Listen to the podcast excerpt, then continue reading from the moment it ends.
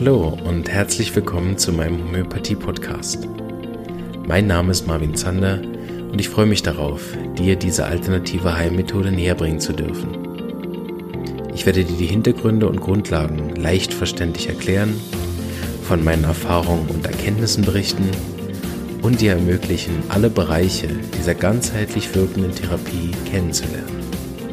Ich freue mich, dass du dabei bist und wünsche dir viele Erkenntnisse bei der heutigen Episode. So, heute berichte ich über den letzten Prüfungsteil. Dann haben wir diesen Teil des Podcasts hinter mir, hinter uns. Höhere Fachprüfung, respektive den Teil, den ich machen musste. Ähm, ja, vielleicht berichte ich irgendwann nochmal darüber, was so insgesamt da noch so auf die Leute, die jetzt abschließen, zukommen mit dem Mentorat und so weiter. Aber ich glaube, jetzt haben wir erstmal genug Prüfungen und freuen uns auf ein paar Interviews. Ähm, ja, der letzte Teil, da kann ich natürlich auch wieder inhaltlich nicht so viel erzählen, weil natürlich alles Datenschutz ist. Äh, ja. Ich kann sagen, dass der einzige Teil, wo ich jetzt mit mir nicht 100% zufrieden war, wo ich wirklich bei mir gedacht habe, na, also das Ganze besser. Macht nichts. Unter Prüfung ist ja auch immer so ein bisschen Stress. Und äh, so ein Setting ähm, natürlich auch spannend. Man hat da drei Prüfer. Das ist natürlich auch mal, wenn dann noch einer mehr guckt und noch einer mehr guckt und da hat man eine Patientin, ne, in, in, oder Patient, der dann da sitzt. Und äh, man selber ist dann auch nervös und so weiter. Also das ganze Setting war schon sehr aufregend. Und ähm, ich habe so ein bisschen gehofft, dass es wirklich etwas ist aus dem Alltag. Also irgendwas, wo ich, wo ich auch eine Beschwerde vor mir habe, wo ich kenne.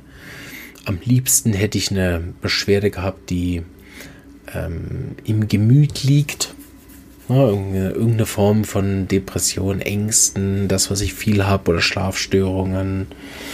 Äh, das sind einfach Sachen, wo ich viel habe, wo ich dachte, okay, lass es einfach jetzt ein bisschen leicht sein.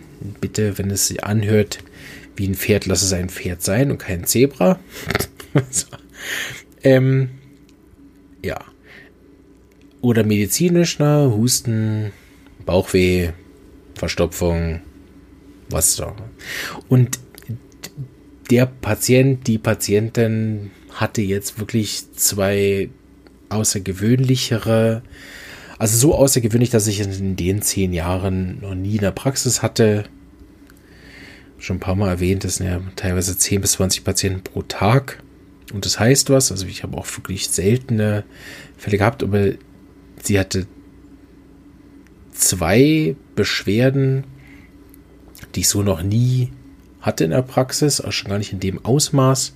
Ja, und es war auch sonst eher ein komplizierter Fall, so ein schwieriger Fall. Das habe ich auch relativ schnell dann gemerkt. Ich dachte, okay, das wäre ein Fall, wo ich in der Praxis sofort in so einen Leerlauf gefahren wäre. So, weil ich wusste, okay, den bespreche ich eh noch mit der Supervision. Der ist so kompliziert, das muss ich ja gar nicht alleine jetzt alles lösen. Da mache ich eine ganz normale, entspannte Anamnese und bespreche die dann nachher noch mit Stefan Bauer oder mit der SAI oder so. Das sind einfach, wenn ich das noch nie hatte, warum soll ich da alleine rumdoktern? Ne?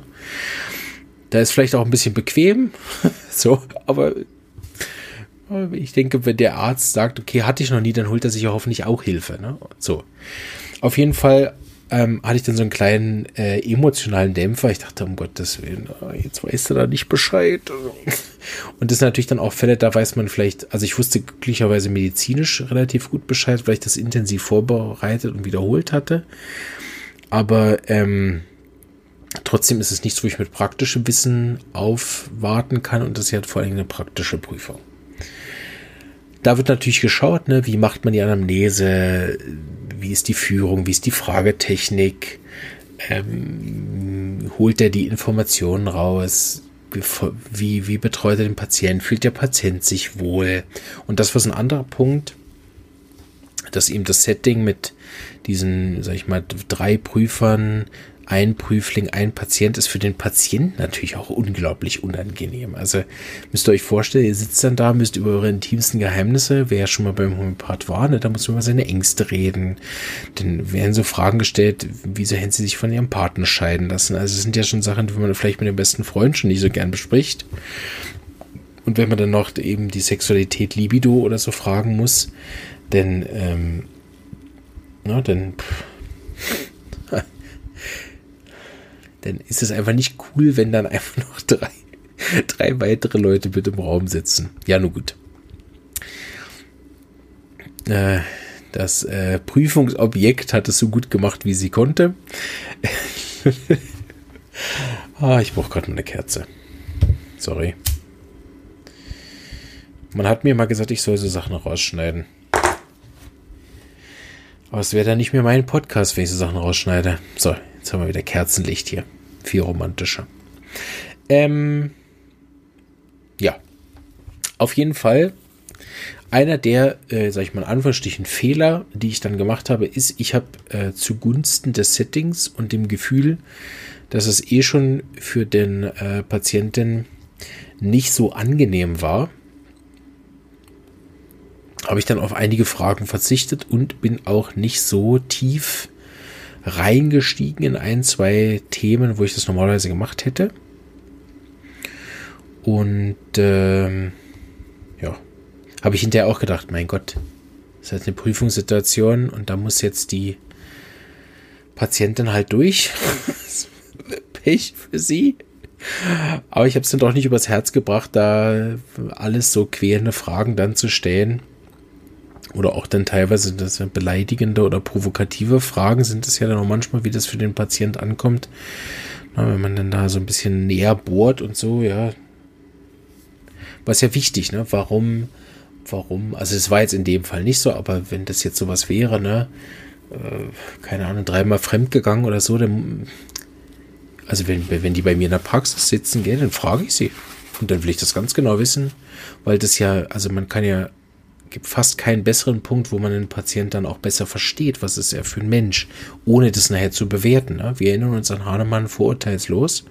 Ich habe das schon öfter gehabt, Patienten, die dann wirklich zu mir kommen, also ein chronische Fremdgeher sind oder jetzt gerade fremdgegangen sind und nicht wissen, wie sie sich verhalten sollen. Ähm, oder darüber eine Beschwerde gemacht haben oder eben die Familie zerstört haben und jetzt darüber Probleme gemacht haben. Das sind ja einfach auch Beschwerden, die ich öfter habe und da fühle ich den ganz knallhart auf den Zahn und bei dem Patient war es jetzt was ganz anderes, aber da habe ich halt nicht so reingefühlt. Aber auch da geht es ja in dieser Prüfung dann wieder darum, hinterher das auch selbstkritisch einzugestehen. Das habe ich dann auch gemacht. Ich gesagt habe, ja, also das hätte ich sicher in einem anderen Setting anders gemacht. Gar nicht jetzt als Ausrede, sondern einfach als Hinweis. Da haben wir dann auch viel drüber gesprochen. Ähm, ja. Aber um da noch weiterzumachen, da untersucht man dann halt auch, das ist auch natürlich ein sehr unangenehmes Setting. Da habe ich dann viel auch so gemacht, dass ich gesagt habe, ich würde jetzt das und das noch untersuchen. Soll ich das noch zeigen? Ja, zeigen Sie auch das noch.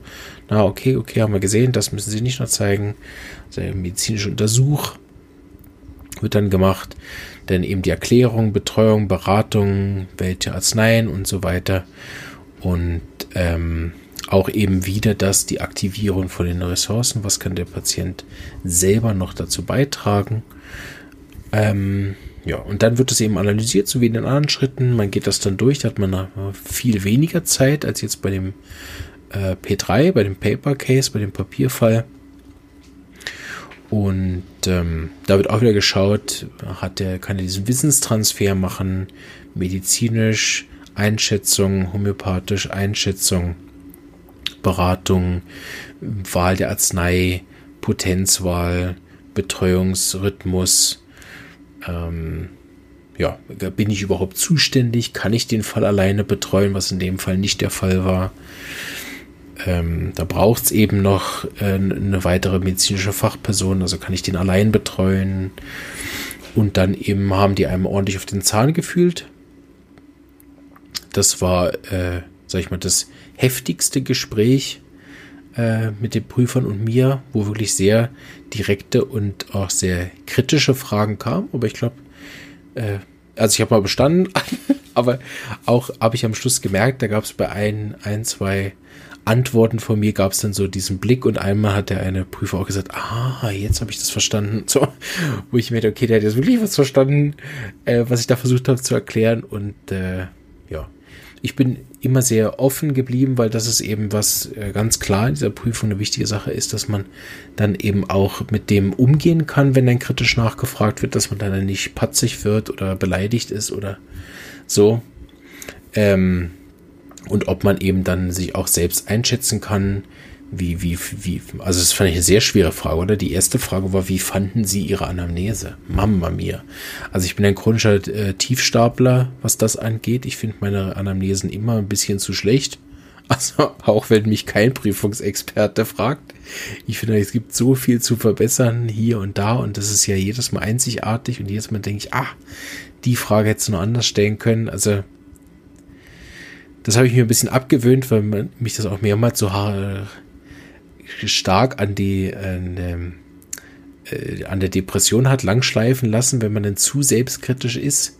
Gerade so vierte, fünfte Jahr der Praxis, das war also kurz vor Hinschmeißen.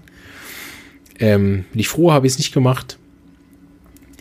Ähm, aber auch heute noch denke ich immer wieder, ma, da warst jetzt aber wieder sehr selbstkritisch und heute nehme ich das mit Humor. Denke ja, so bin ich.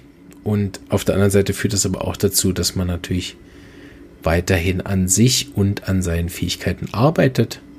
Und das ist bei Homöopathie, glaube ich, ja eh ein lebenslanges Thema.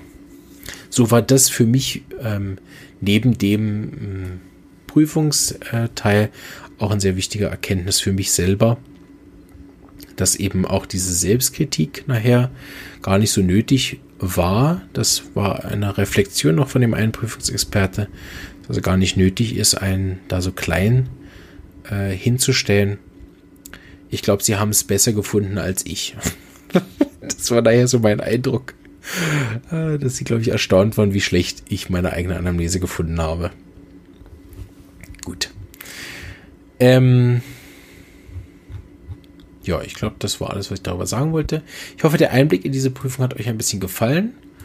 Ähm, und äh, wenn ihr da Feedbacks habt oder Meinungen zu oder auch eigene Erfahrungen mit der höheren Fachprüfung, kommt da auch gerne im Podcast und erzählt, wie ihr das fandet. Vielleicht fandet ihr das super blöd und ganz schlimm und sollte man unbedingt abgeschafft werden oder vielleicht seid ihr auch so begeistert wie ich.